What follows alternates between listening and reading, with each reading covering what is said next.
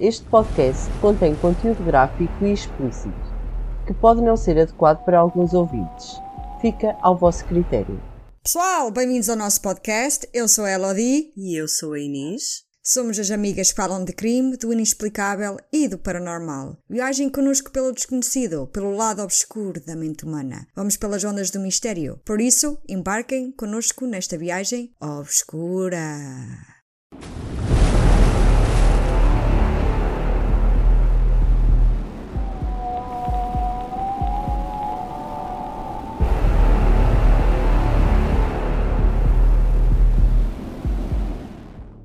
Pessoal, é sexta-feira!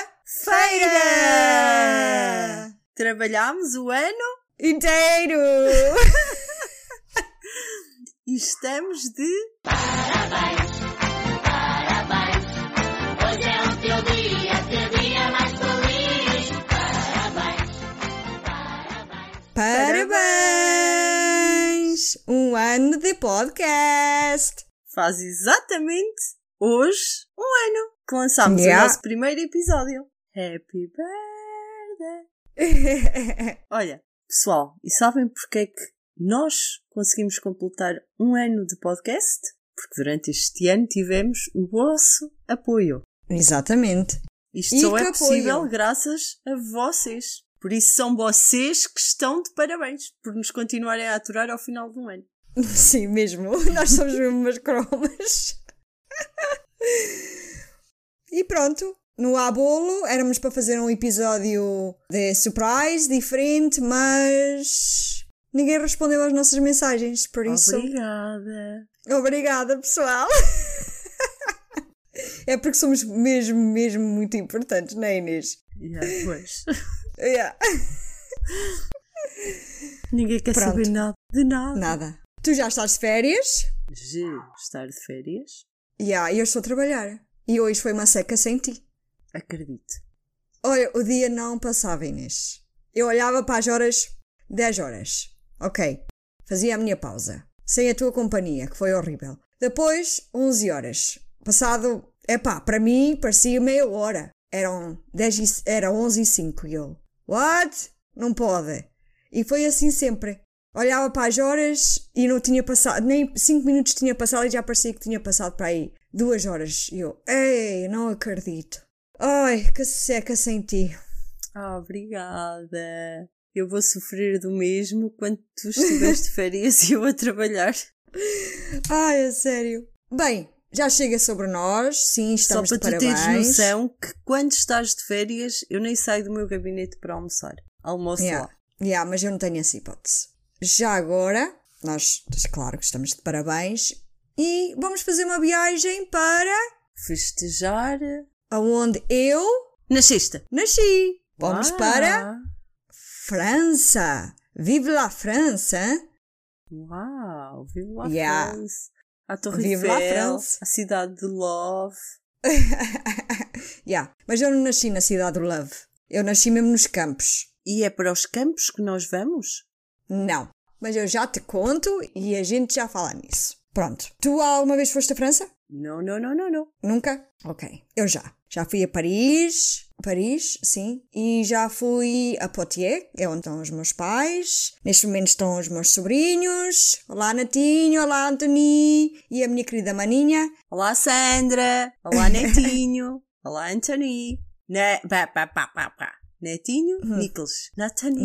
Não. Nathaniel. Nathaniel. E- Anthony. And Anthony. Anthony. Anth- E- Perdone, mil perdone, mas je falar muito mal François, muito mal inglês, muito mal português, por isso, perdone. Não, mas ahm, e agora o meu pai está em Brive, onde eu nasci. Eu nasci em Brive, na Gaillard. E achei interessante. Fizemos um ano de podcast e vamos falar de um caso onde eu nasci.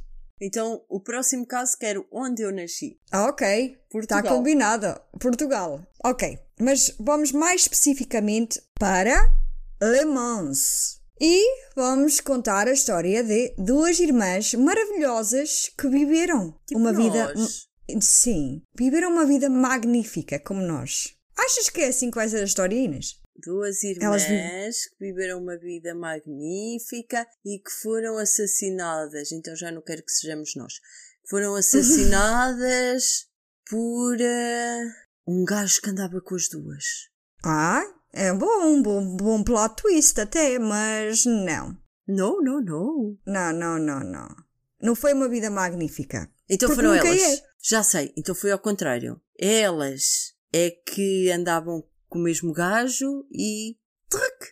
Descobriram que o gajo andava com as duas e mataram-no. Não, é por acaso não tem nada a ver mesmo. Não estás a Então- acertar nem um bocadinho. Deixa-me pensar. Ah, Mataram a mãe, o pai, o avô, o tio? Não. É assim, é uma história muito fora do comum e interessante. Mataram o padre Mas que as violava. tem a ver com, tem algumas partes na igreja e o caralho, mas não. Mas antes de tudo, só queria dizer que a história não é assim magnífica, né? Porque nunca é. Nossas histórias todas, Todas as nossas Praticamente- histórias são magníficas, digo-te desde já. sim, mas no- são, são, mas eh, elas eh, propriamente têm uma vida muito fácil, né? Mas antes de mais, vamos falar um pouco sobre França, ok? Porque já no último episódio achei interessante falar um bocado da Itália. Vamos falar um bocadinho sobre França. São fun facts, são factos engraçados. Fun facts. É o país maior da União Europeia, cobrindo uma área total de 551.695 km quadrados. Uhum. Mas não da Europa. Não é o maior da Europa. É da União Europeia. É o terceiro maior da Europa. Ok? Ok. Achei interessante. O país também é às vezes chamado de Le Hexagone. O meu francês é lindíssimo, não é? É, é quase igual ao meu. Yeah. Devido à sua forma de seis lados. Portanto, França tem seis lados. É chamado Le Hexagone.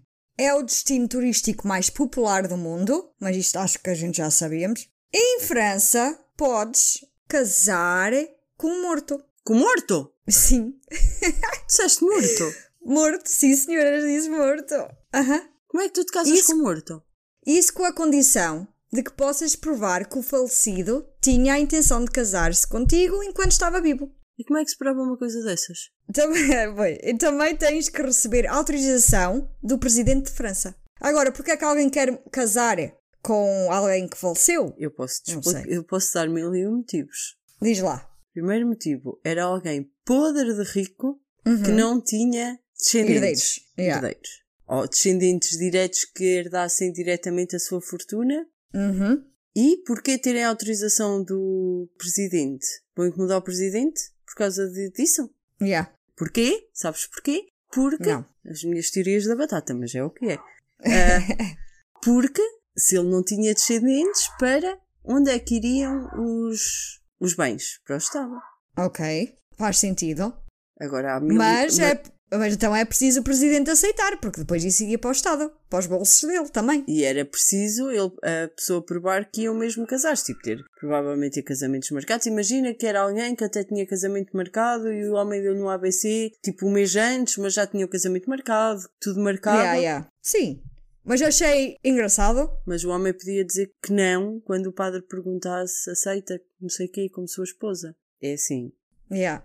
É, é o que é, vale o que vale. Sim? Porque é que temos essa lei lá? I don't know. Isso não existe cá, pois não. É, não sei, não, não procurei. Mas isto eu acho que é mais. Isto foi criado, esta lei, mais em 1920, quando as pessoas. Quando houve a Primeira Guerra Mundial. É, estás a perceber? Tipo, eu Tipo, acho eles que iam foi. para a guerra, mas eles iam casar com elas. Yeah.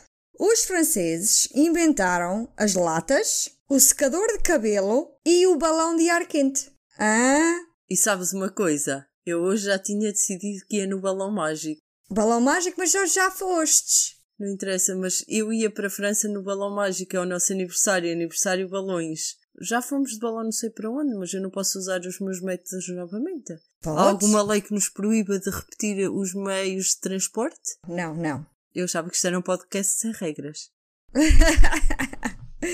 Pronto, então e a França inventou o balão de ar quente. O inventor Nicolas. Não consigo fazer o sotaque francês. Appert. Appert. Inventou o Nicolas uso. de-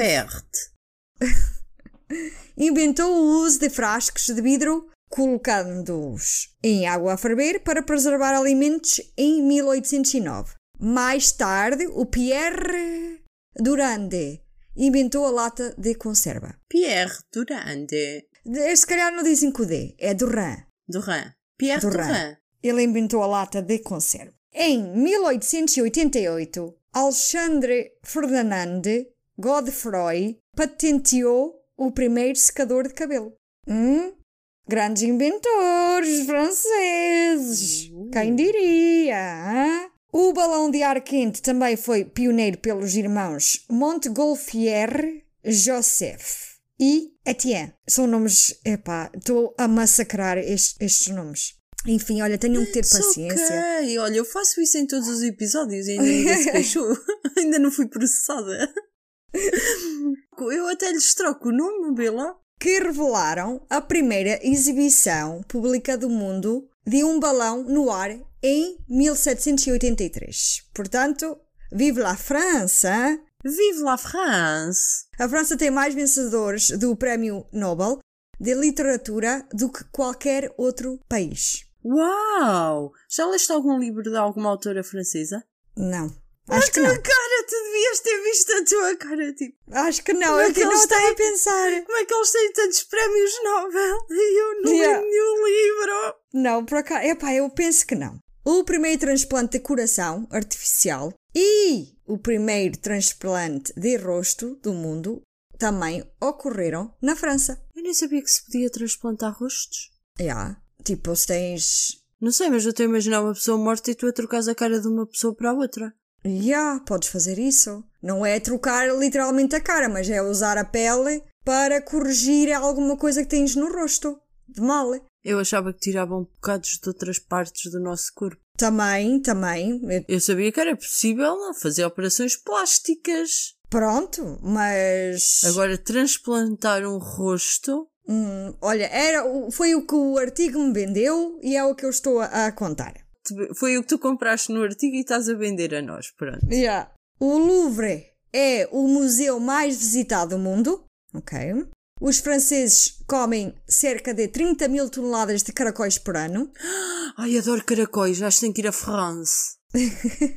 Mas é, É. caracóis. Eu não gosto de caracoletas. É caracóis pequeninos. Não, eles comem mesmo daqueles grandes e metem aquela cena verde por dentro. O que é a cena verde que eles metem por dentro? Acho que é. Eu não sei explicar, Inês. É uma cena verde. É um molho verde que metem lá dentro do, do caracol. Já comi, é horrível. Esses grandes tu nunca consegues tirar a ranheta. Não. Eles ficam com a ranheta e tudo. Ya, eu não gosto desses. Os outros ficam sequinhos. Eu se vejo a ranheta também não consigo. mas eles conseguem. O croissant foi inventado na Áustria no século XIII. Não Croissant? na França. Não. Croissant É publicidade Originou- enganosa. originou em Viena. Chamava-se Kipferl. Então eles têm razão. O croissant é original da France. O pique ferro... Mudaram o nome. No, no Mudaram o problem. nome. No problem. Croissant é François. Segundo a história, um oficial de artilharia austríaco, Auguste Zang, fundou uma padaria vienense em Paris em 1839. Ele começou a servir o Kipferl e rapidamente tornou-se popular entre os habitantes locais. Os franceses depois tentaram imitar e criaram uma versão francesa e lá nasceu o croissant. Croissant. A lei francesa proíbe casais de se beijarem-se nas plataformas dos comboios. Yeah. É engraçado, não é? Mas só proíbe os casais. Só. Ok. tipo a tua cara. Então o que é que ela quer dizer com isso? yeah. O que é que queres dizer com isso? Se nós não formos um casal, podemos andar lá aos beijos. Sim, mas és um casal. A partir do momento que estás a beijar, eles não sabem se não és casal ou não. Então, Pois. Mas a lei diz casais. Pronto, mas é- é- não vão perguntar: olha, és casada? Ou é teu namorado? Estás a beijar, é, és casal. É, estás a namorar. Ah, não concordo. Esta velha lei Um foi casal introduzida. é composto por um homem e uma mulher? Não. Duas mulheres? Dois homens? Duas pessoas? Exatamente. Sim, duas Então, e se pessoas forem três? Três já se, não podem. podem de- se é proibido um casal, duas pessoas, de certeza que não- é proibido também três ou quatro. Epá, a lei diz duas. a lei diz casal. Um casal. Lá estás tu a complicar as cenas, Inês. Ai, é sério. Esta velha lei foi Então introduzida imagina. em... Não, é que eu ainda, desculpa, mas eu ainda estou aqui na. Vai alguém viajar? Uhum. Será que eles levam essa lei a sério? Não sei se levam a sério, né? Isto... Sei Esta lei que eu já estava a dizer- recentemente. Oh. Nunca viste ninguém a beijar-se nas coisas dos comboios? Epá, não. Eu acho que nunca andei de comboio, na França. Ai, que horror. Epá, Então eu mas, tinha 10 anos quando eu fui a Paris. Eu nunca reparei nessas coisas. mas isso não é a lei de França. É lei de França, mas eu estou a dizer a, a probabilidade de eu andar de comboio em Poitiers era nulo porque meus pais tinham carro. E eu estive lá nem coisa de dois meses, por isso nós, eu não precisava de usar eh, o comboio. Por isso nunca reparei. Está bem. Mas não concordo. Pronto, mas esta lei foi introduzida em 1910. A Eu sei porque é chefes- que isso foi. Hum, Diz-me. Foi por causa de Paris. As pessoas vão para a cidade do amor e é só beijinhos e poucas vergonhas nos comboios. Uhum. Não, Ok. continua. Queres ouvir? Queres Quero. ouvir? Ok. Ah, Isto foi a pedido dos chefes ferroviários que queriam impedir que os franceses amorosos atrasassem a partida dos comboios. Agora, Agora já é que ainda estou pior. isto foi só alguns factos que eu achei engraçado da França. Olha, eu também achei este muito engraçado. Eu vou-te dizer uma coisa. Ah, Eu, se fosse motorista de um comboio, querem ficar-se a beijar, minhas joias, fiquem. Fiquem, mas o comboio arranca. Depois de deixar meia dúzia deles a pé. não voltou a fazer, né? Aquele casal não voltava mais. Ah, Pois não. Virar uma baguete ao contrário é visto como azar na França. Uai. Os franceses são um bando de supersticiosos. Segundo o folclore, colocar uma baguete ou um pão de virado ao contrário coloca as pessoas ao seu redor em risco de azar ou pior, morte. Essa, super- esta superstição supostamente vem dos tempos medievais, quando os, os ladrões podiam pegar em coisas nas lojas sem pagar. Por isso, os padeiros deixavam um pedaço de, de pão virado para eles virem buscar. Eles já sabiam que era esse pão que estava virado ao contrário, para eles só iam buscar esse pão. Os ladrões. Uhum. Estás a ver? E pronto, e era assim. E se tocarem no pão, a outra pessoa tocar no pão ou colocar um pão, um pão ao contrário, tinhas que marcá-lo com uma cruz, com a mão, Antes dedo, de o virar. antes de comê-lo para evitar a má sorte. Uau. Portanto, já sabes, se, no, se fores a França, coloca a baguete bem. Também não há muita lógica colocar a baguete ao contrário.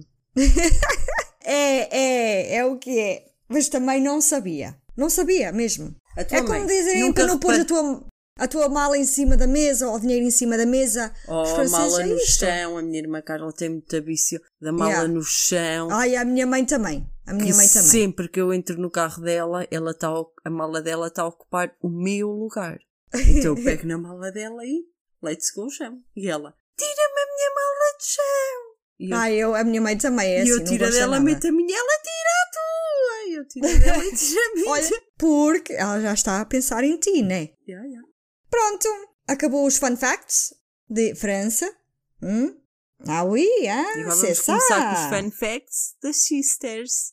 The sisters. Como é que se diz, irmã? Les, les sœurs. Sœurs. Le Sœurs. source. Le source. Yeah. Tive que ir pesquisar isso, ainda bem que ainda me cabeça. Porque eu, eu vi logo, a Inês vai me perguntar.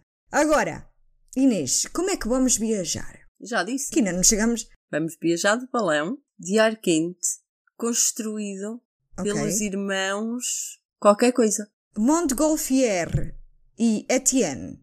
Garfield e o Etienne. Pronto, então vamos de balão. Tu queres lá pôr a tua máquina de tempo? Porque nós vamos para 1933. Ah, claro que sim. Então, coloca aí. Lá. Preparada? Tu vais comigo. Sim, of Let's course. go, baby.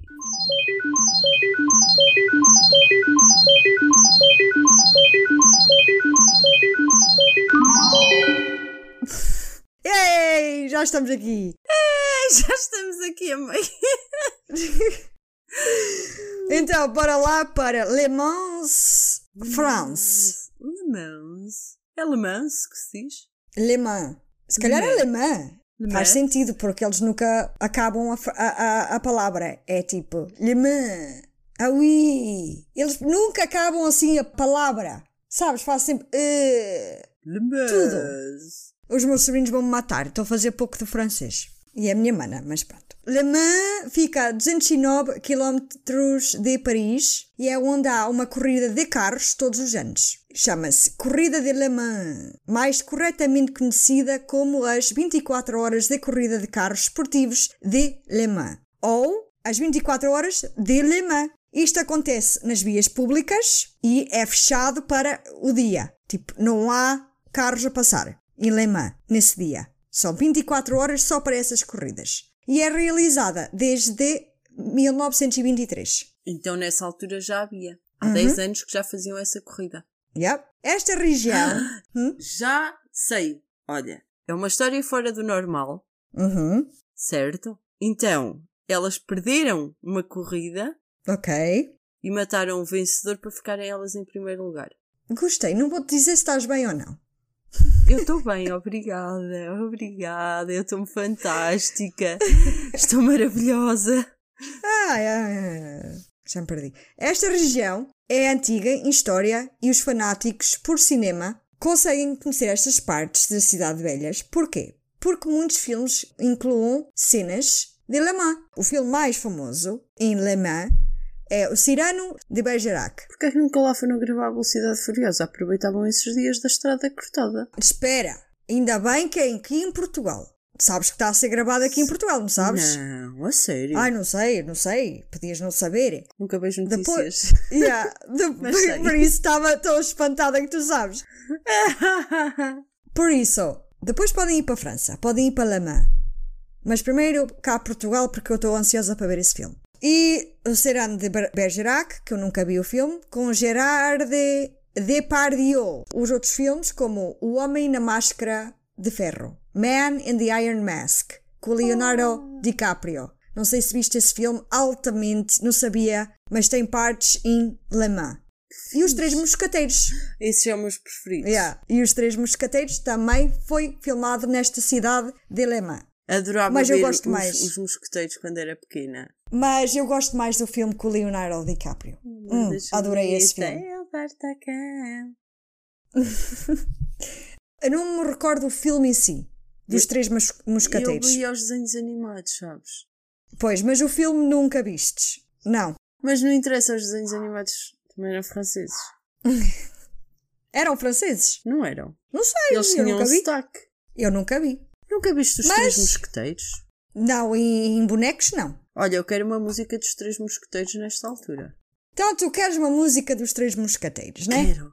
Era uma vez os três, os famosos mosqueteiros, o pequeno D'Artacão e seus companheiros. Os melhores amigos são os três mosqueteiros.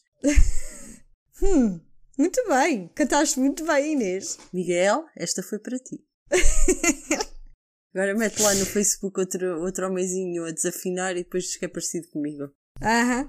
Que conheces a Ria. Mas ele já conhece bem a Ria. Mas eu apresento. Só que apresento vais melhor. apresentar, sim, vais apresentar melhor. Ah, mas também é reconhecido pelo crime mais falado na França, Le Mans, né? No dia 2 de fevereiro de 1933, a polícia francesa irá ter um crime fora do normal para enfrentar. Sabe que era Tum, para tum, investigar. Tum. Mas eles vão enfrentar uma coisa muito de golaço.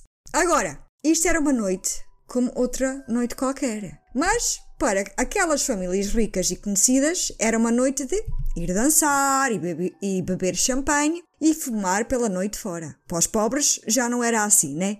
Era uma noite qualquer, como Era, qualquer outra era noite. uma noite especial esse dia? Igual aos outros, sim, mas nessa noite para os ricos não era, porque era fim de semana e Ah. eles tinham sempre festas. Estás a perceber? Agora os pobres não tinham festas assim para ir. Era só, como eu tenho aqui, era só para quem tinha dinheiro e poder. E nesta noite, o René Lancelon, Ai, Lancelot. daqui para a frente vamos tratar por Monsieur Lancelon, Oh, oui, oui. Eu gosto mais do René. Reino no pé.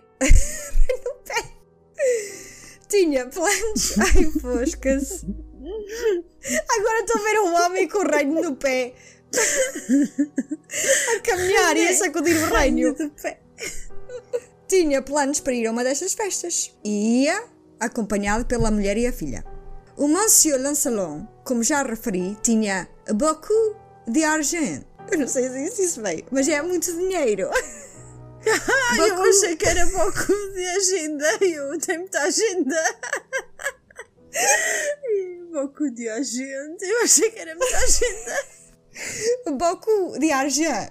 Eu acho que é assim. Pronto. É, Eu acho que Ele não é tinha. de agenda. É pá, é escrito D-A-R-G-E-N-T. Lembra-te que eles não dizem as últimas, as últimas letras. Pronto, está bem.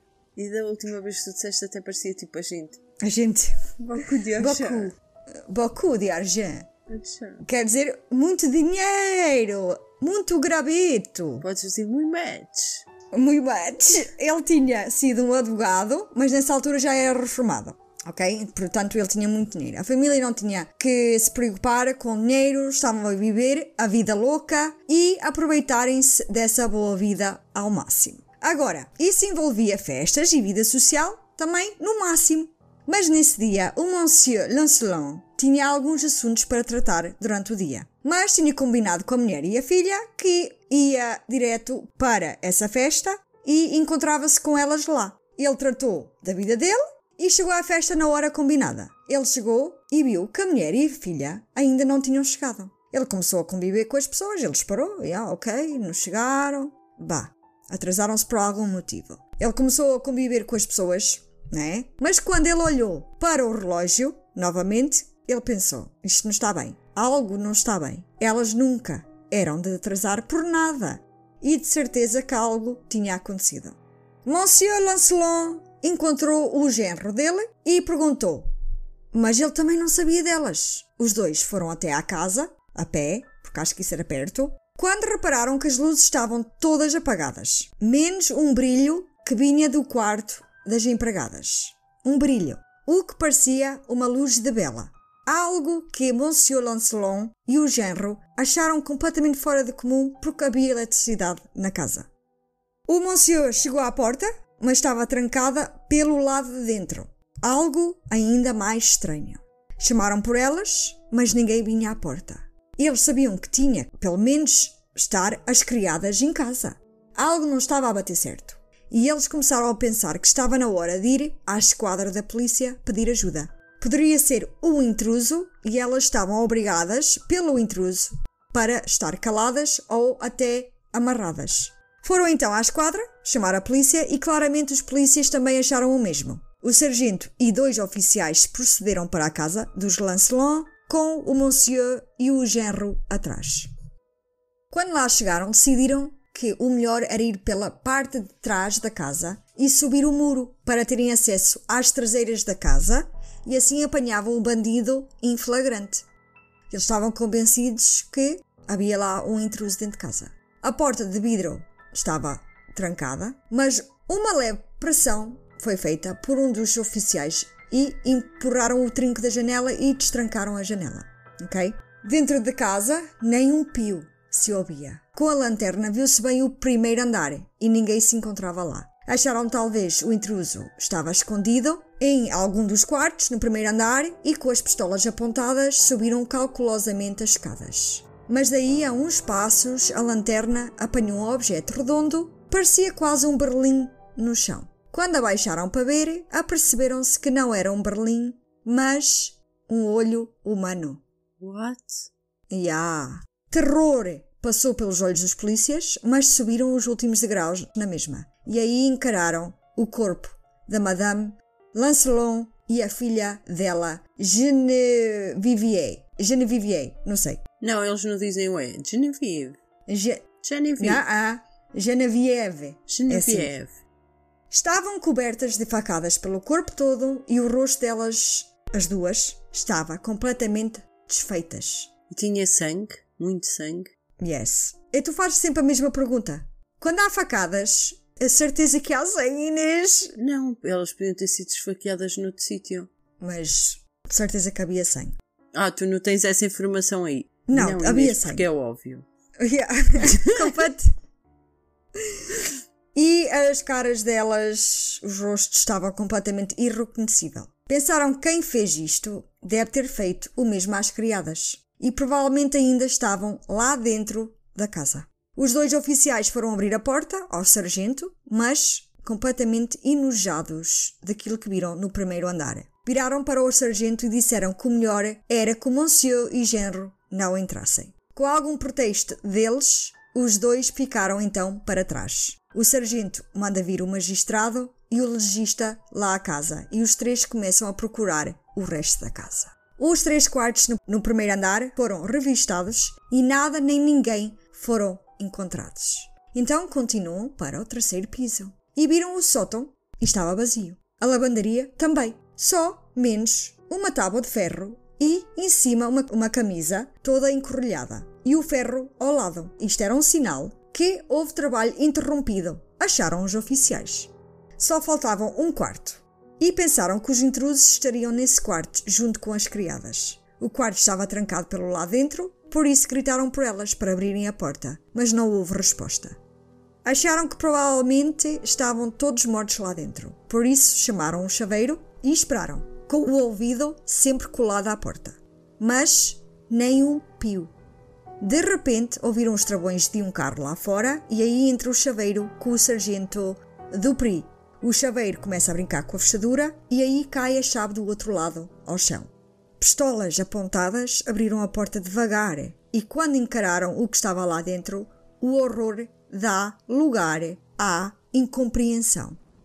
Não havia lá nada dentro. Havia duas empregadas a dormir.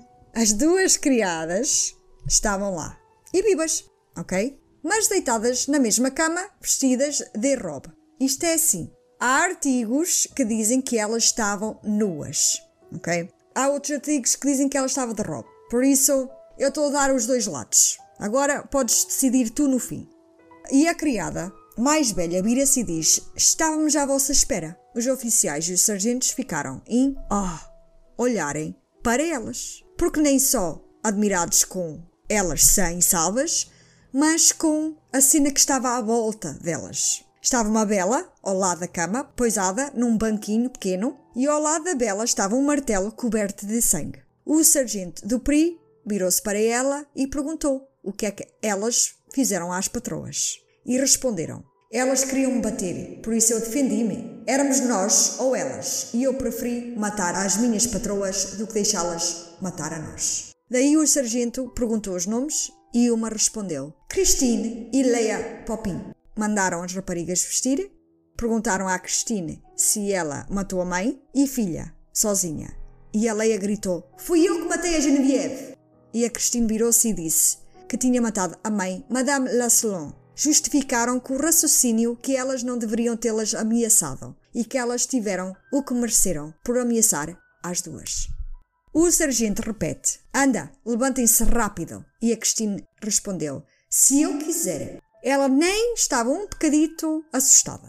Elas levantam-se e devagarinho começam a vestir-se. Não estavam com pressa. Enquanto isso, o sargento tenta saber mais. Virou-se para a mais nova, porque parecia ser a mais frágil, e faz perguntas. Mas foi fútil, porque a mais nova olhava para a mais velha e calava-se. Mas disse, assim do nada, de repente: Eu sou surda e burra. Isto para provocar o sargento, de certeza, né? Ele, irritado, mandou os oficiais levar as irmãs para a esquadra. Ok? Ok. Eu dei Está um ser uma snippet. história do caraça. Yeah. Eu dei um snippet do crime para agora. Tu és tão cortes, eu agora estava a curtir. Yeah. Agora vamos para o início dos inícios. E vamos ver o que é que levou estas duas criadas, irmãs, a cometer o crime mais selvagem. Olha, eu tenho aqui uma dúvida. Uhum. Primeiro disseste que elas estavam vestidas de roupão. Depois eles mandam-nas vestir. Se as mandam vestir é porque elas estavam nuas. Sim, mas há muitos artigos, Inês, que diz que elas estavam nuas. Eles iam mandá-las na mesma. Vestir estavam nuas. Ou de robe. Elas não, não, é? têm uma Ela- foto? Naquelas fotos que mandaste não há uma foto delas de roupa? Ou é impressão minha? Não, não, acho que não. Eu acho que sim. A segunda foto elas estão de roupa. Ah, parece robe, parece. Eu não sei se foi. Não sei. O que é que achas delas?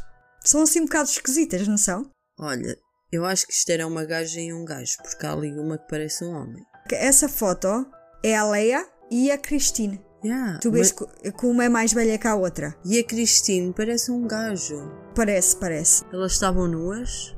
Olha, mas melhor. é mesmo roupão, porque tu há de ver que tens aí uma foto grande delas Yeah. as duas noutra posição e é um roupão. Se calhar vestiram o roupão. Se calhar estavam nuas e vestiram o roupão Yeah. e saíram em Yeah. roupão. Sim, porque, epá, há, há artigos que diz que elas estavam nuas, o livro dizia que elas estavam vestidas, porque eu li o livro. É- É uma, é uma grande confusão. E como eu não consigo ler os artigos em francês, não sei bem se está bem traduzido, o que eu li foi tudo em inglês, e eu sei que o livro está muito mal traduzido, que foi uma confusão para ler. Não gostei muito do livro, nem como foi escrito, nem o layout do livro, não gostei. Mas pronto, agora, como já disse, dei um não bocadinho do crime. o livro em francês, liste o livro em inglês. Yeah, yeah, yeah. Então, vamos para trás no tempo, como sempre, para ir para o início. O início dos inícios foi quando a mãe nasceu. Mais ou menos. Vamos para 1901. Nisto vamos falar na mãe das irmãs, chamada Clemence de Ré. Esta mulher é de ter sido o assunto da cidade. Havia falatório que ela andava metida com o patrão dela. E por causa disto, ela, quando conheceu Gustave Popin, Popon, ou whatever. Ai, eu estou mesmo a matar isto tudo. E os pais não gostavam da Clemence. Então não queriam que o Gustave casasse com ela. Mas Porquê? Porque, Porque Gustavo ela- era empregada deles. Não. Porque ela era uma mulher falada, né? Ah, porque andou então com não o patrão, queriam. não foi? Yeah, exatamente. Então não queriam o filho dele metido com uma mulher dessas. Como deve saber, nestas alturas, tendo o nome manchado na sociedade, não era visto com bons olhos. Por isso, quando Gustavo disse que ia casar com a Clemence porque ela estava grávida, os pais praticamente deserdaram-no.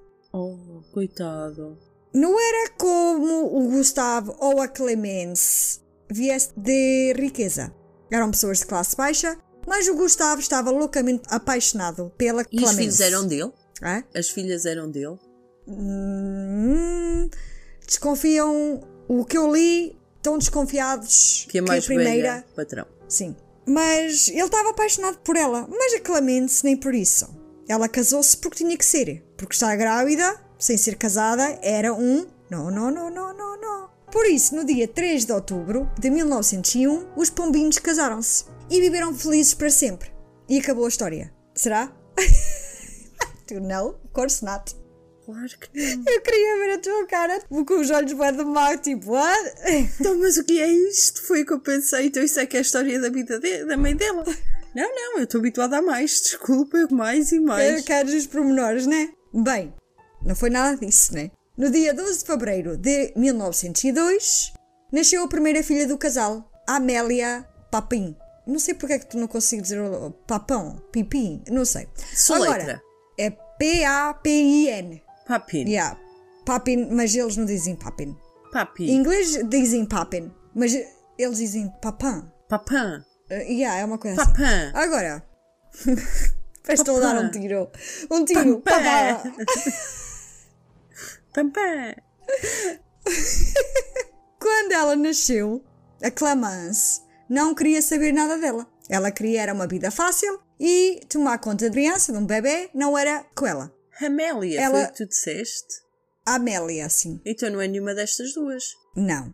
Ela não tinha nenhuma afe- afeição pela bebê Amélia. O Gustavo começou a questionar se ela realmente gostava dele, sequer. E se os rumores pela cidade eram verdadeiras. Começou, hum, torcer o nariz, né? Se Será que ela estava a ter um caso com o patrão? O Monsieur Guidi? E só não casou com ele porque ele era um homem casadão.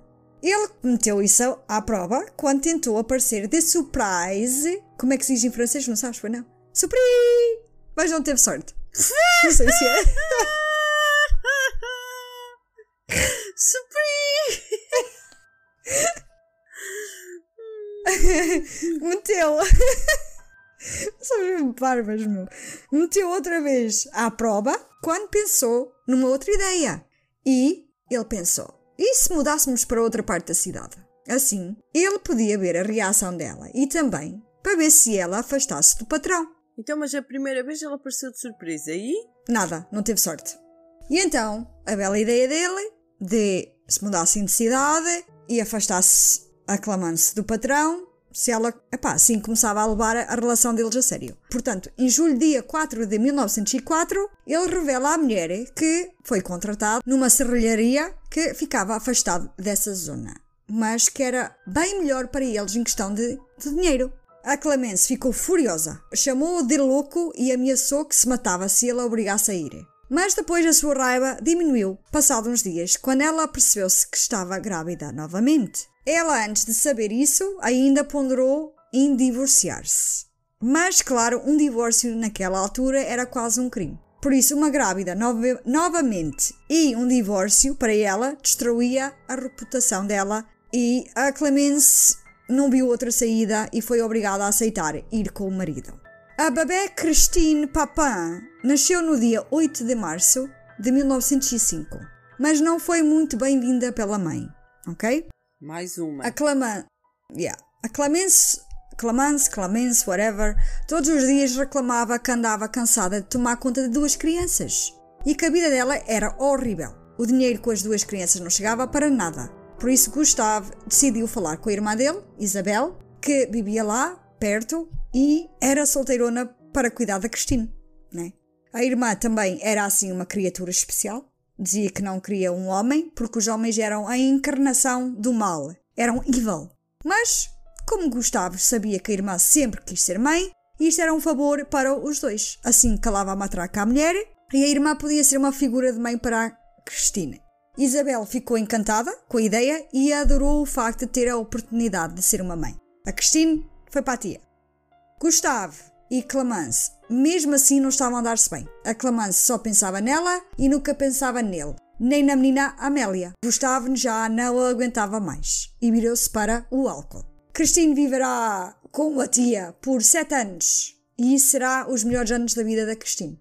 No outono de 1910, a família Papin mudou-se para Le Mans e no dia 19 de setembro nasce a pequena Leia Papin, a terceira filha do casal. Portanto, Ou já a terceira filha da Clemence. ah, desconfiam ou dizem mesmo que a única que a filha que acham que não é do Gustave é a Amélia. Cristina, acham que sim? Porque ela já não estava com o patrão. Tinham mudado de cidade.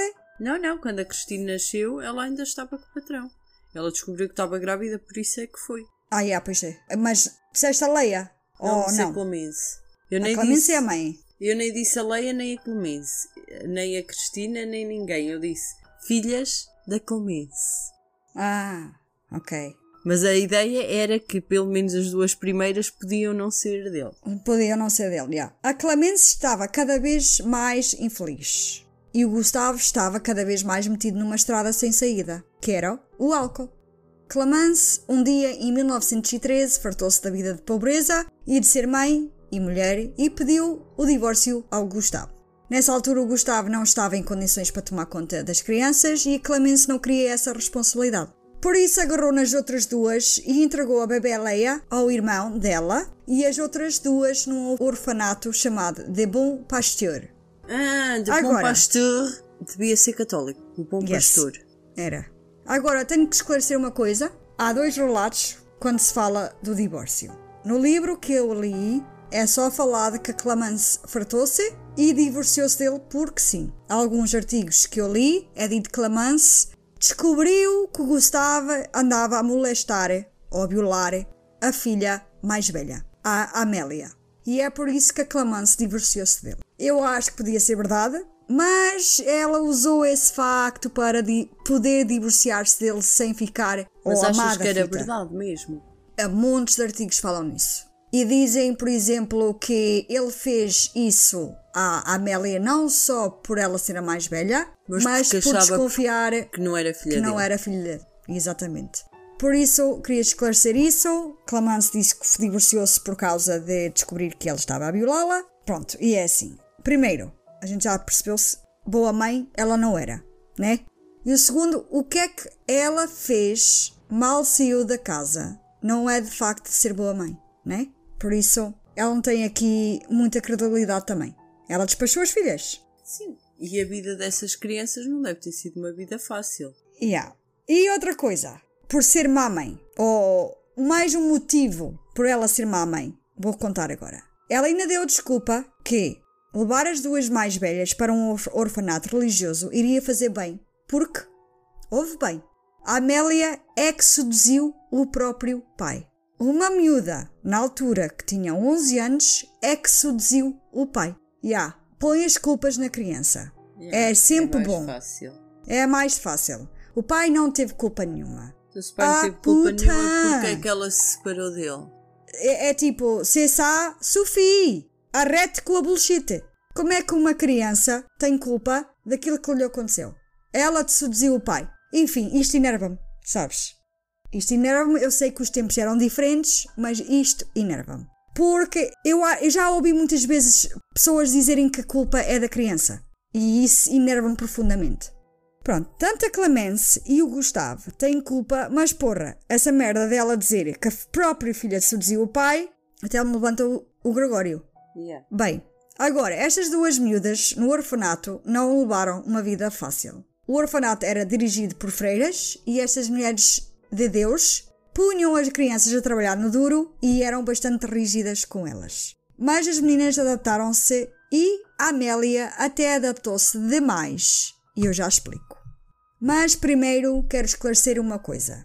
Isto é que a mãe delas não esqueceu-se que tinha tido filhas. Sabes, ela estava, era à espera que as meninas ficassem mais velhas para depois pô-las a trabalhar para ela. Enquanto elas davam. Yeah, enquanto elas eram pequenas e davam trabalho, a Clemence não as queria criar. Mas achou très fascinante que um dia ela poderia pôr as filhas a trabalhar e a ganhar para ela. Então, no século 1900, tinham assim umas leis assim esquisitas, como nós sabemos, mas na França e acho na maioria da Europa, não só na França, os pais punham os filhos a trabalhar e a ganhar para eles. Também era assim aqui em Portugal. Então, a maioria das meninas de classe baixa eram colocadas em casas dos ricos e a trabalhar lá o tempo inteiro. Era mais vantajoso para a família das crianças porque elas ganhavam mais por isso e os pais teriam menos despesas com elas e mais dinheirinho no bolsinho deles. Naquela altura, até era uma boa posição para uma menina estar a trabalhar para as madames e não seriam tão mal vistas pelo povo. Era uma posição digna de ter para uma mademoiselle pobrezeca. Portanto, a mãe queria viver a vida dela à vontade e ter sempre dinheiro. E a intenção dela era essa. Quando chegasse à idade certa, iria tirar as filhas do orfanato e pô-las a trabalhar. Os anos passaram e as filhas estavam a ficar mais velhas. As freiras ensinaram tudo que elas sabiam: ler, escrever, cozinhar, limpar, e elas até nem importavam com as regras rígidas das freiras. A Amélia estava a gostar mesmo muito de lá estar, muito melhor do que viver com os pais. Estava longe do pai alcoólico e do abuso sexual dele, alegadamente. Sem falar da mãe insensível e nada amável. Por isso, ela estava nas sete quintas dela. Então, em 1918, a Amélia já tinha 16 anos. Quando chegou à altura de retirar as miúdas do orfanato, a Clemence teve uma surpresa desagradável. A Amélia decidiu entrar para o convento, terminando terminando efetivamente as relações com a família e ela viveu o resto de sua vida lá. Mas, como podem suspeitar, a Clemence fez um escândalo. Mas Não não teve como tirar a Amélia. Por isso ela não teve mais nada e ti- retirou a Christine do orfanato. Porque a Christine tinha dito que queria fazer igual à irmã. E isso não era uma opção para a pequena. Christine. A Clemence queria dar outro futuro para ela. Um futuro que envolvia muito trabalho e pouca diversão. Só porque Clemence queria dinheiro no bolso. Agora, há relatos contraditórios. Eu sei que isto é chato, mas eu tenho que dar toda a informação. Eu podia contar só uma versão e está a andar, mas eu gosto de dar tudo. No livro e no Wikipedia eh, fiquei um bocado confusa, porque sei que a Leia ficou com o irmão da mãe, mas a certa altura diz que ela estava também no orfanato. Por isso sei que o irmão morreu. No livro disse que Leia foi logo para o mercado de trabalho, mal saiu do irmão. Mas em outros artigos diz que ela chegou a estar no orfanato com a Cristina também. Mas sei que quando a Clemence tirou a Cristina, ela arranjou trabalho para as duas em casas como empregadas domésticas ou como os franceses dizem, femme de menage. Elas correram as casas todas de Le Mans, porque quando a mãe arranjava um sítio que pagasse mais, ela recambiava as filhas logo de seguida, porque ela necessitava sempre mais dinheiro. Agora, as duas irmãs eram inseparáveis. A Christine foi descrita como trabalhadora e boa cozinheira, que às vezes podia ser rebelde, sempre com resposta na língua, mas afirmando por um ex-patrão que a Christine era extremamente imperiosa e rejeitava um serviço se ela achasse que estava abaixo dela. A Leia foi descrita como quieta, introvertida e obediente, mas foi considerada menos inteligente que a Christine. Algumas pessoas disseram que acharam as irmãs muito peculiares nos seus modos e que eram frias e distantes. Mas, no geral, os, e os empregadores estavam satisfeitos com o trabalho delas, mas a Clemence aguentava as filhas pouco tempo quando não estava satisfeita com os salários. Ok? Obrigava-las a ir buscar oportunidades mais bem pagas. Elas preferiam trabalhar juntas sempre que possível. Até este ponto, as irmãs passaram a juventude a saltar trabalhos, não é? Mas a Christine, 23 anos, e Leia, por volta dos 16, 17, em 1926 encontraram trabalho como femme de menage para a família Lancelot. E aqui chegamos Foi quando, quando, quando? 1926. Ok. Tá, Estou a fazer contas. Sete Eu anos. sei. 7 anos. Eu à frente também ia dizer isso. Aqui vai os nomes Monsieur René Lancelot, um advogado reformado, sua esposa Madame Leon, Leone, Leoné Lancelot e a sua filha mais nova Gen, Geneviève. Moravam É, tu cada vez que dizes o nome dela dizes de maneira diferente. Geneviève, Gen, Genevieve, Genevieve. I don't know. Genevieve. Eu, acho muito fixe. Eu acho que vou pôr aqui uma gravação do meu sobrinho só para dizer o nome de Geneviève. Acho que merece, não merece? Uhum. Para as pessoas perceberem como é que se diz o nome desta rapariga. Acho que ela merece, pronto. Geneviève Lancelin. Moravam na casa, ok? A filha mais velha era casada. Eles tinham duas filhas, mas ela não está aqui porque ela já era casada. O tal genro do início não é da Geneviève, é da filha mais velha. Após alguns meses desse excelente serviço, Christine convenceu Madame Lancelot a contratar Leia como camareira. Os Lancelot acharam as irmãs perfeitas em tudo. Não acharam nada daquilo que disseram da Christine Delas. da Christine. Hum. Mas agora vamos também falar de algumas benéfices que estas irmãs tiveram por trabalhar com esta família. Por exemplo, comiam boa comida, a comida que era servida à família também tinham direito de comer, que não era assim em todas as casas. Era dado boas roupas a elas, especialmente para irem à missa ao domingo. Podiam partilhar um quarto e tinham direito a um aquecedor. Ok? Nesta altura, ter um, aque- um aquecedor era um big deal. Sabes que na altura em que nós estamos, ter um aquecedor ligado também é. Pois é. Na França, nem tanto. Aqui em Portugal, sim. E na para mais, nos quartos das empregadas. Yeah, yeah, eu percebi. Até tinham uma varanda só para elas. Also, tinham um tipo de seguro. Se elas aleijassem, Uau! tinham um seguro. Nessa altura, vê lá. 1926. Yeah. Mas o Monsieur Lancelot achou o melhor para as suas empregadas. As irmãs começaram a ver a Madame como figura materna. Passaram a chamá-la de Maman e a referir-se à própria mãe como aquela mulher. Portanto, ela passou de Maman e a mãe aquela mulher. Quando a Madame descobriu que elas estavam a entregar todo o salário à mãe, ela encarregou-se de incentivá-las a ficar com o dinheiro e disse à mãe que a mama dela tinha acabado, de vez. A patroa, tipo, não, vocês ficam com o vosso dinheiro. A patroa falava tão bem do trabalho delas que toda a gente da cidade tinha inveja da Madame Leone e as suas empregadas. Uau! Enquanto ela tinha só duas, o resto tinha que ter montes de pessoas para fazer o que elas faziam, ok? Tinha duas para fazer tudo. Mas com esses benéfices vinha o trabalho duro, né? Hum. Elas eram muito boas empregadas. Começavam logo pela manhã, antes das madames acordar, até elas deitarem-se, sempre a limpar e tratar da casa. Trabalhavam perto de 12 a 14 horas por dia, 7 dias por semana. As únicas horas de folga delas era quando tinham que ir à missa. Por isso, não sei se isso é considerado bem folga, porque eram obrigadas a ir à missa. Elas trabalhavam lá por 7 anos e nunca elas falaram com o Monsieur Lancelot. Só tinha autorização a falar com a, com a Madame Leonie e a filha Geneviève. Mas elas só podiam falar com elas se fosse para responder alguma coisa que elas perguntassem. Não podiam dirigir a palavra a elas primeiro. É dito em alguns artigos que até nem era verbal, era por escrita. What? Yeah. Nisto as irmãs, lá no fundo, só tinham uma à outra. Portanto, tinham benéfices, mas ao mesmo tempo eu não sei se era bem assim. Tão bom. bom. Yeah.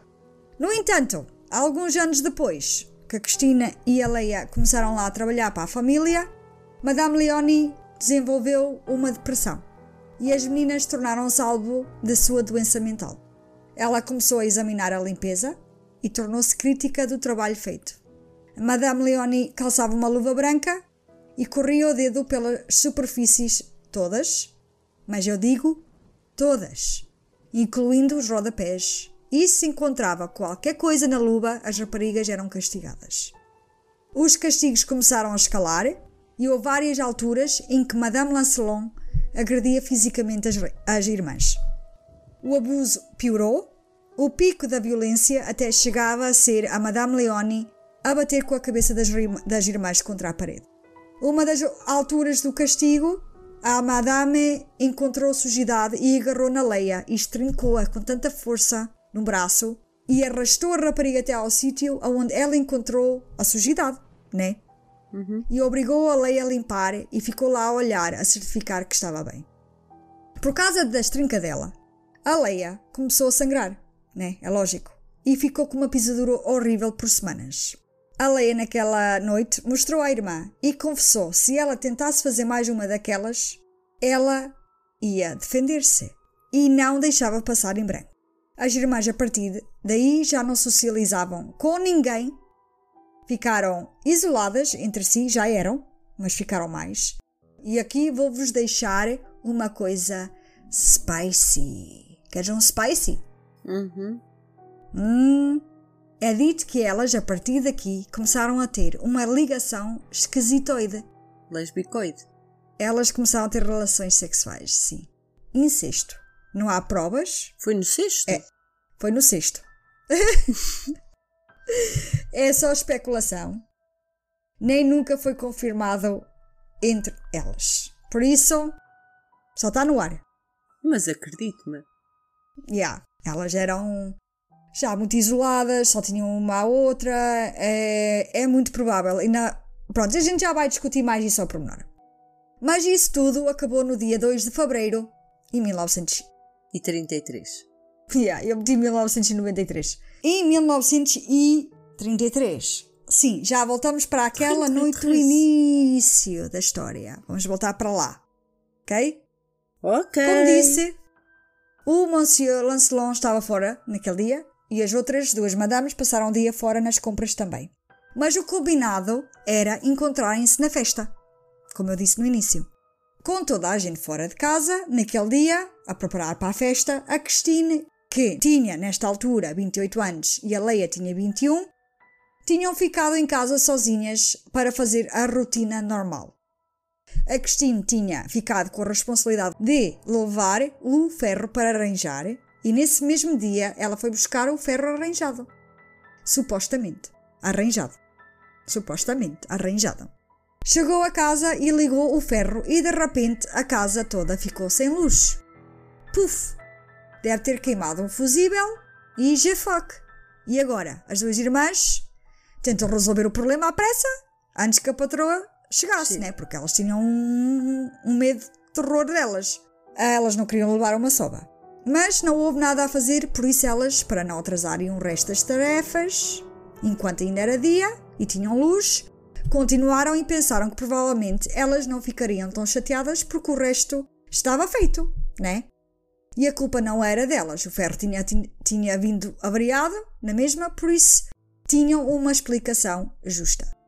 Me digas Agora- que elas mataram a patroa por causa de a patroa chegar a casa e não haver luz e a patroa bateu-lhes. Já te conto. Agora, elas acharam que elas já vinham muito mais tarde, né? A casa. Mas, não. Tinham vindo a casa mais cedo para refrescarem-se para ir à festa. Porque diz, em alguns artigos, diz que estava a chover e elas passaram um dia nas compras e elas eram para ir logo lá ter. Só como estava a chover, as madames estavam todas molhadas e tinham que, né? Vestir roupa seca antes de ir para a festa.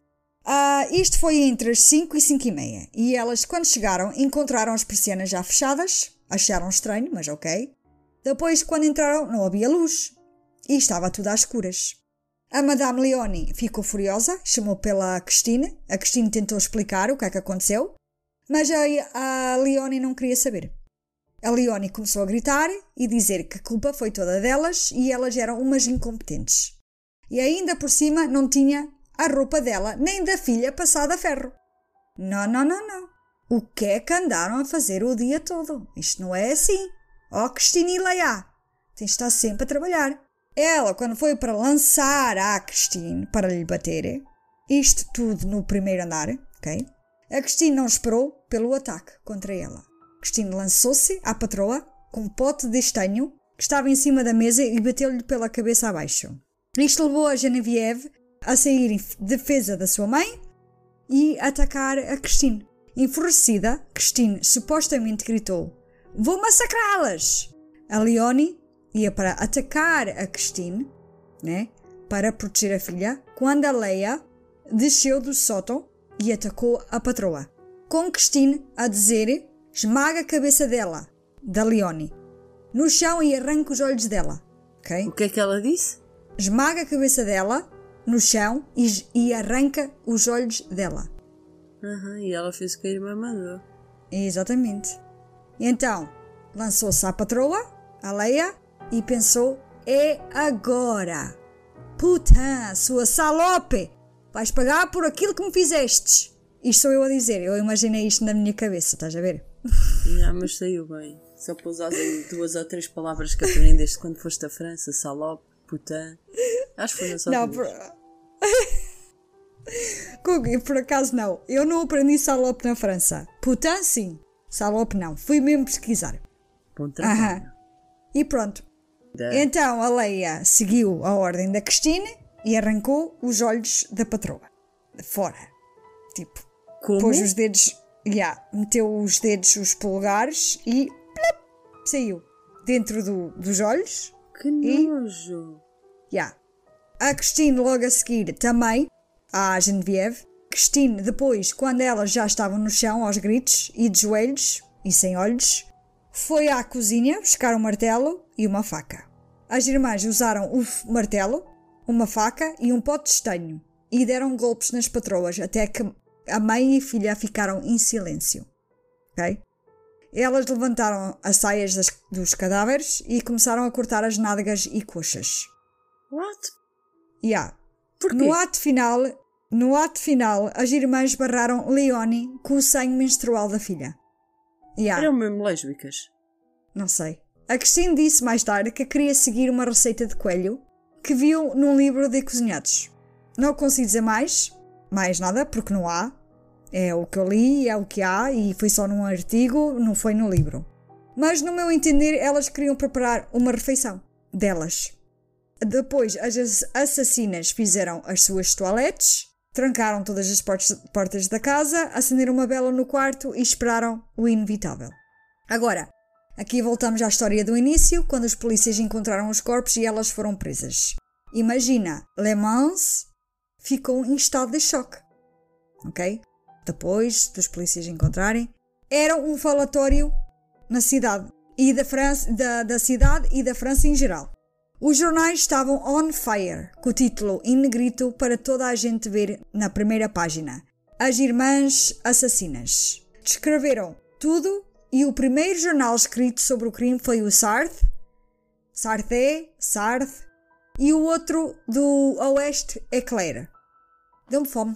Pensei agora não é Eclair. Os jornalistas. Normalmente sou eu que tenho fome. Os jornalistas estavam em cima do acontecimento, com os manchetes a falar sobre as injustiças perante os trabalhadores. Acreditavam que as irmãs revoltaram-se contra as patroas mesquinhas, que isso, esse assi- assassino foi um reflexo das más condições em que viviam as pessoas que trabalhavam como serviciais dos ricos. Intelectuais prominentes, como Jean-Paul Sartre, Simone de Beauvoir e Jeanne Genet sustentaram o crime como um exemplo de luta de classes. Ok? Uhum. Mas os jornais também es- escreveram em detalhe sobre a cena do crime. Escrito estava o terrível assassinato e como os corpos foram encontrados. O corpo de Geneviève Lancelot foi encontrada com o corpo virado para baixo, o braço direito estendido com a mão coberta de sangue e com o cabelo colado ao sangue. Percebestes? Aham. Feridas profundas estão à vista nos, nos glúteos e nos músculos das pernas, que são as coxas, e estão severamente dilaceradas. Os olhos dela foram encontrados num lenço à volta do pescoço dela. Tipo, caíram para dentro do lenço. Ah, ok. O corpo da Leonie Lancelot estava deitada de costas e só tinha um sapato calçado e o, outro, e o outro lado direito do rosto e crânio estava completamente esmagado para dentro. Que nojo. Estava sem olhos, como a filha, e já não tinha lábios nem dentes, ok? Estavam era espalhados pelo chão, já. Um dos olhos estava, como disse no início, no segundo degrau das escadas. Quem descia as escadas, descia. Eles estavam a subir quando viram o Yeah. olho. E o segundo será encontrado por baixo do corpo dela, quando ela for retirada. Como é que podemos explicar este o crime olho horrível? foi espreitar a ver se via alguém. Já imaginaste mesmo, a sério? Não, não quero Encontrares um olho. Fogo. Como é que podemos explicar este crime horrível? Cometido por duas irmãs que nunca tinham mostrado nenhum comportamento violento. E aqui voltamos ao relato que elas foram encontradas na cama. Há montes de artigos que diz que elas estavam nuas e nos braços uma da outra e talvez até de conchinha. Ok? Elas estavam a fazer conchinha. Por isso não sei. Eu dormi, eu dormi muitos anos com a minha irmã e nunca fiz conchinha. Penso eu. Não sei, a minha irmã vai ter que responder esta pergunta. Por isso não é muito normal irmãs estarem a fazer conchinha, Ok. né? Por isso não sei o que pensar disto, nem eu, nem o povo, quando viram nos jornais sobre o caso incestuoso. Olha, eu tenho muitas dúvidas. Quantos anos é que elas apanharam? Calma, eu não acabei. Ah, but that's okay, baby. A aldeia começou a juntar as peças. Estas raparigas estavam sempre sozinhas. Nunca falavam com ninguém, só uma com a outra. Dormiam no mesmo quarto, mas isso não tem nada a ver porque eu também dormi no mesmo quarto com a minha irmã. E no thank you. Mas como a aldeia começou a juntar as peças, e o porquê matar as madames? Não podia ser só por defesa pessoal, como elas disseram. Porque foi um crime mesmo horrível. Tipo, elas fizeram coisas depois que não bate certo se foi defesa pessoal. Agora, muitos acreditaram que foi do tratamento dos patrões, como já referi, e isto levantou muitas questões entre as classes sociais. O advogado delas alegaram a insanidade da parte delas e elas certamente pareciam que não estavam bem do juízo. Não faziam contacto visual com ninguém e olhavam para a frente como se estivessem atordoadas. Elas protegiam uma à outra e nunca puseram a culpa na outra. Ambas confessaram a responsabilidade exclusiva pelo crime. Por isso, elas nunca disseram, ah, foi ela que fez. Não, elas assumiram as culpas as duas. O advogado em tribunal falou na defesa delas, de, da vida terrível que ambas tiveram. Ele falou, tipo, ok, elas não são sanas e isto tem histórico. Ok? Ok. Ambas tiveram um primo que tinha morrido no manicômio e de um avô que era propenso a ataques violentos de raiva. E de um tio que cometeu suicídio. Por isso, isto eles estavam a tentar mostrar a evidência de disposição hereditária para a insanidade delas. No entanto, três especialistas médicas da parte da acusação influenciaram o júri, afirmando que examinaram as irmãs Papin e que elas eram completamente sãs. mas totalmente de sangue frio e calculistas, detalhando como elas tinham meticulosamente limpado após o assassinato.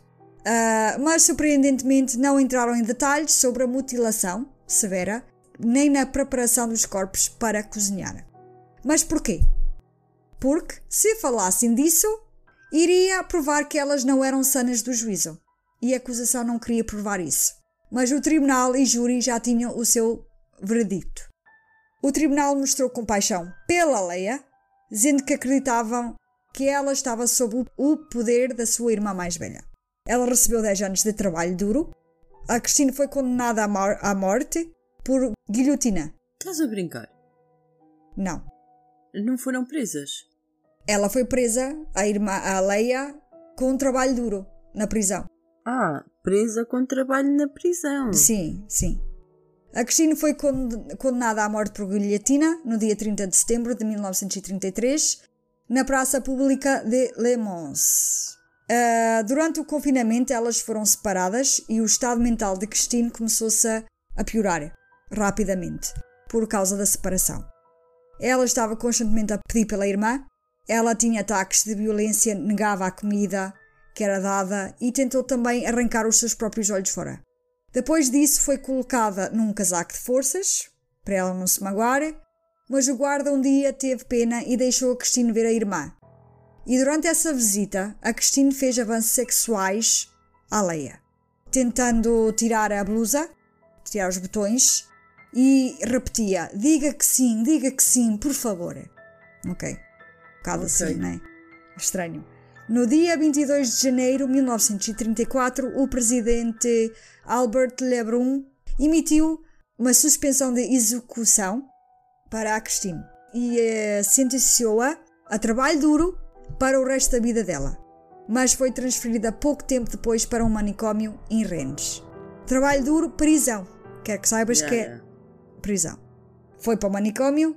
Ela tinha escrito uma carta a implorar para ficar junto com a irmã, mas não foi permitido. Ela depois deixou de comer e rapidamente morreu de uma má nutrição com apenas 32 anos no dia 18 de maio de 1937. Por isso, goodbye, Cristina. Não conseguiu ir ver sem a irmã. Viu-se claramente que ela não estava bem. A Leia foi liberta da prisão em 1941, oito anos depois, por bom comportamento. Foi viver com a mãe, novamente em Nantes, e arranjou trabalho como femme de menage num hotel debaixo de um nome anónimo. Alguns relatos afirmam que Leia morreu em 1982, mas o produtor de cinema francês Claude Ventura afirma ter descoberto a Leia, porque eles estavam a fazer um filme, e há um filme delas, em francês.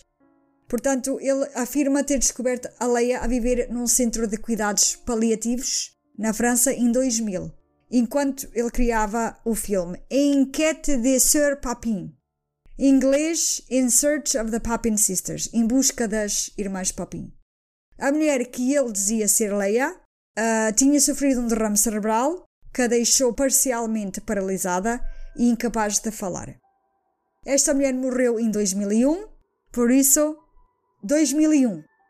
Ok. Estás a ver os anos 80 Ela e tal anos. 89 anos que ela tinha. Na velhice, ela foi recolhida em Nantes por um casal que a passou como terceira avó para os seus filhos. Como já disse, ela tinha 89, 89 anos, sem nunca ter casado nem tido filhos. E foi sepultada no cemitério de La, Boutel- La Boutellière, em Nantes, com a mãe, falecida em 1957. E a Só Cristina? o nome. A Cristina não, não consegui nada da Cristina. Não sei, não sei. Só o nome desta última aparece na lápide. A mãe, só. Não a Leia. O nome da Leia não aparece na lápide. Já viste a foto? Uhum. Eu também vou colocar essa foto na, no Instagram. Hoje acredita-se que as irmãs sofriam de uma condição conhecida como folie à deux, ah, literalmente loucura a dois. Também conhecido como transtorno psicótico compartido, é um síndrome psiquiátrica na qual sintomas psicóticos são compartilhados por duas pessoas, geralmente da mesma família ou próximas. Nós podíamos ter, tu e eu, folie à deux. Podíamos. Yeah? Este E acho transtorno temos. Estamos aqui a fazer este podcast até porque somos muito bem. Este transtorno ocor- ocorre geralmente em pequenos grupos ou pares que se isolam da sociedade e nós já somos muito isoladas, tu e eu. Uhum. E levam uma existência intensa dentro das suas cabeças. E nem já estou convencida que nós temos com este transtorno. Com uma visão paranoica do mundo exterior. Já, estamos mesmo. Yeah. A maioria dos casais que cometem assassinatos juntos, na verdade, têm esse tipo de relacionamento insular, muito obsessivo e introspectivo. Também é típico de transtorno que um parceiro domine o outro. E as irmãs Papin eram um exemplo perfeito disso. E, Luffy, fim! chegou o fim da história. Vitória, Vitória, acaba-se a história. Perlim Pim Pim, a história chegou ao fim. Ah, quase. A história em si já acabou. Agora Ok. vamos àquelas partes que eu gosto, pormenores, Sim. curiosidades. Sim. Tenho uma coisa interessante que encontrei no fim para incluir. Afinal, o nome da mãe não era Clemence. Todas as fontes sobre o caso indicam que a mãe chamava-se Clemence. Na verdade, o nome dela era Melanie Clemence. E parece que foi pelo nome do meio que o pessoal começou a tratar. Não Melanie. Eu preferia mil vezes Melanie do Clemence. Oh, mas- oh, Lili, há muitas pessoas. O meu pai chama-se António Carlos, toda a gente o trata por Carlos. Yeah. O que levou a estas irmãs a matar com tanto ódio? Há uma teoria que eu quero falar que eu acho plausível no meio disto tudo. Há uma teoria que as irmãs mataram as patroas porque elas, quando chegaram a casa, mais cedo do que elas estavam à espera, as madames encontraram as irmãs a fazer nique-nique avec moi. E daí as irmãs passaram-se de la tête e se com elas. Hum? O que achas desta teoria? Não, acho que não O que foi. é que vocês acham desta teoria? Eu acho que não foi isso. Eu, eu acredito que foi raiva acumulada. Ah, a patroa, naquela parte em que começou com a depressão, começou a maltratá-las. Elas começaram-se a sentir maltratadas, não tinham descanso, era excesso de trabalho e, e naquele dia foi ser finito. Achas? Acho. Tipo, foi, foi uma vingança, E né? Foi uma vingança e elas não estavam, pelo menos essa Christine, não estava bem psicologicamente e acabou por. eh, porque a outra miúda também, a Leia, já andava cheia de raiva. Eh, Sim, eh, estava. Pronto, aquilo já, elas já estavam bastante fartas de levar porrada, então aquilo foi acumulando, acumulando, acumulando. Aquele dia foi a gota d'água e pronto. Podiam só A ter teoria. morto, sim, podiam. Mas como não estavam bem psicologicamente, foi. oh, Exatamente. Eu, eu não estou a dizer que elas não fizessem Nick Nick avec porque eu acho que foi isso que elas fizeram depois do, do assassinato. Yeah, yeah. Tipo, aquilo chitou-as. Provavelmente, né? Não sei, mas. Mas provavelmente elas estiveram lá a bisbilhotar as partes íntimas da, Yeah, da outra. sim. E há alguns artigos que também disseram que elas mutilaram as partes íntimas delas, mas era. Eu li tantos artigos que eu já nem, nem sabia bem. Sabes? hum, Eu não incluí as partes íntimas porque só li num artigo. Portanto, Mas falaste que elas foram tirar menstruação à, à filha Sim. para pôr na mãe, por isso. Yeah, elas estiveram lá. Mas sim, então, eu também acho que é plausível que as, as patroas encontraram elas fazerem alguma coisa. Elas acharam que as patroas não vinham a casa, né? Sim. Provavelmente até estavam a fazer nique-nique em qualquer lado. As patroas entraram e viram e elas passaram-se da marmita e, e mataram. Mas isso, foi, isto é só uma teoria que anda aí. Não, não, não, não li isso em lado nenhum. Só Sim, é na possível, parte das é possível teorias. que te- tenham feito isso e, e pronto. E se calhar elas até contaram, a acusação é que não quis que as histórias delas saíssem. Sim, que ficavam mal. Não, é- no, no favorecia era, era a acusação. Pronto, Né? é isso. Yeah. Achas que a Cristina sofria algum distúrbio e influenciou a Leia? Acho, acho. Acho e acho que a Leia também sofria. E Sim, eu acho que ela foi, foi influenciada pela irmã. Sim, eu também acho. Também acho. Yeah. Eu acho que a Cristina também não ficou muito bem de latete estando no orfanato muitos anos. Sabes, naquela altura, isolada do mundo exterior, com um regime tão rígido, E não afeta uma pessoa mentalmente É que ela não era Exatamente. mutilada violada por Violada. freiras. por freiras. Yeah. Pela Foi própria irmã, Amélia. Que é a Amélia, achas? Hum, Não sei. Não sei. Mas Am- acredito mais nas freiras. Ou Eu- até eu- os mas- padres. Mas eu acredito-me em tudo. Porquê? Porque se a Amélia realmente teve relações sexuais com o pa- pai, padrasto, Pai. ah, Ah, ok. Já, já percebi o que é que tu querias dizer. e se ela realmente tinha aquela vontade de até o provocar, possivelmente também provocava a irmã. Ah, eu não, ac- não, não acredito que uma, uma miúda de 11 anos vai provocar Ah, um pai para violá-la. Acredita, acredita que há miúdas de 11 anos a provocar homens e eu já assisti e já vi até de 9 a fazê-lo. E a Epá, falar, tá a falar de sexo, Sim, mas também compete a um pai ou um adulto a Eu não fazê-lo. eu sei, Lili, mas eu também não estou a defender o, o pai barra padrasto. O que eu te estou a tentar explicar é que há miúdas que depois de, de serem violadas a primeira vez gostam tanto daquilo que provocam. Mas Mas pronto, é assim, ela lá não tinha homens, o que nos garante que não provocou a irmã. Mas ela foi para a freira.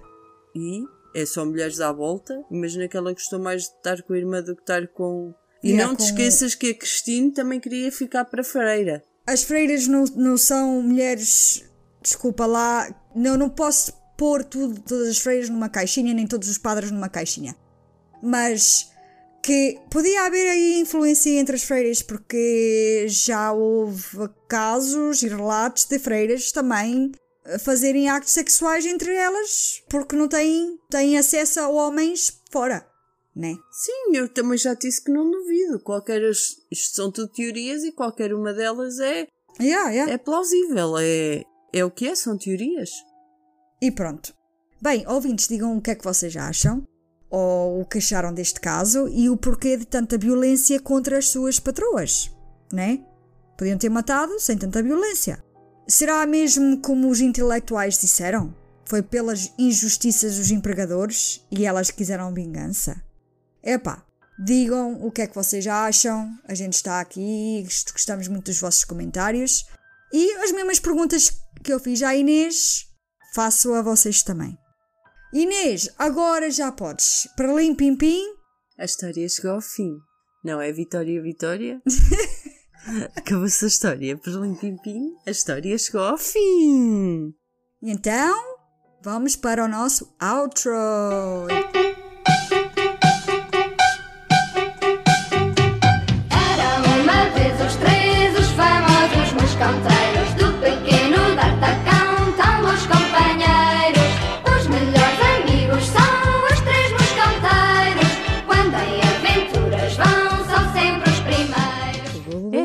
Vez os três, os famosos mosqueteiros, o pequeno D'Artacão e seus companheiros.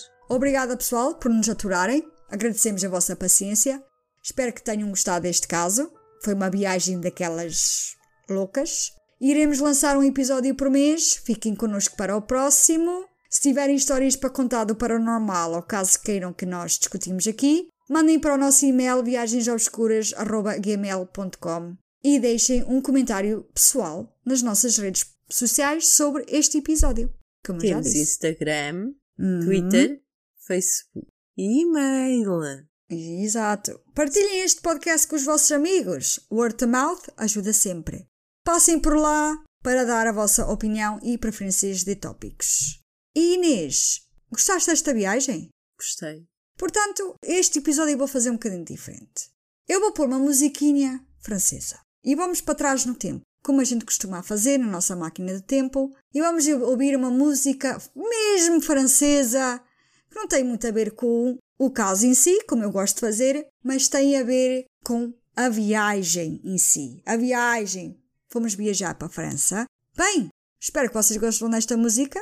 É nostálgico para mim. E, viajantes, fiquem connosco até à próxima viagem pelo obscuro. Obscuro. Stay safe and sweet dreams. Bye bye.